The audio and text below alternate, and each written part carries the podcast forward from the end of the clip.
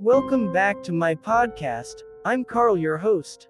Today's episode is on the Japanese urban legend, the slit mouth woman. A woman wearing a face mask asks a passing child, Am I pretty?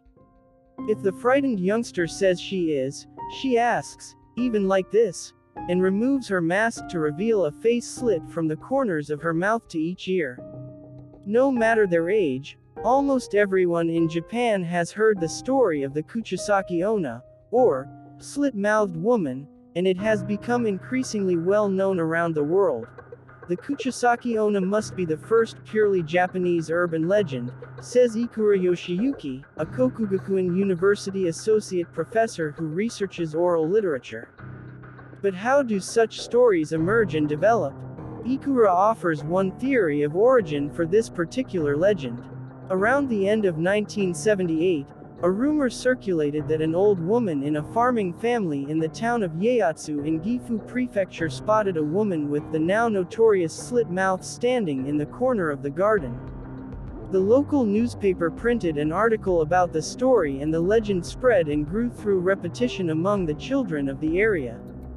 There were all these different variations, like they might say that she wore a mask or a red coat, or that she carried a sickle, or they'd say that she could run a hundred meters in six seconds, that she hated hair pomade, or that if you gave her Beckham hard candy, then you could get away. Six months later, the rumor had spread nationwide. This was a time when the number of children going to cram schools was increasing. Before, it was rare for rumors to cross over to another school district.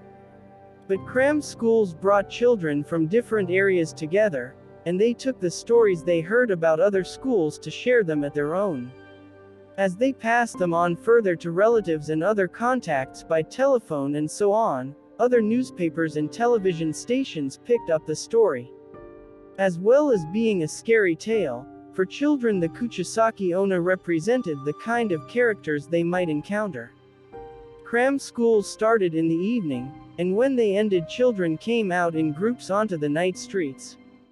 They saw adults they had never seen before, like women going out to their nightlife entertainment jobs or drunks on their way home from the bars. As Ikura notes, this boosted anxiety among the young students about the possible presence of people who could hurt them, and anxiety projected in the Kuchisake Onna. At first, teachers and parents were also worried, conducting patrols and arranging for children to return home in groups. The rumors died down around the start of the summer holidays in 1979. But the powerful image of the slit-mouthed woman lingered in everyone's memories, establishing itself as another monstrous figure.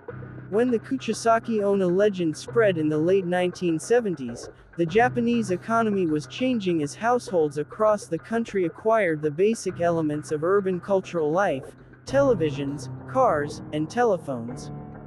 The term, urban legend, came to Japan via a 1988 translation of American folklorist Jan Harold Brunvand's 1981 book The Vanishing Hitchhiker. The up-and-coming Japanese researchers who conducted the translation are said to have wanted to overturn the idea in the academic world that oral literature meant only old tales and legends, and to open up the possibility of investigating the gossip and rumors of the contemporary city. I hope that you enjoy this episode and if you would like to hear something on my podcast, write to me at elvisfan988 at gmail.com.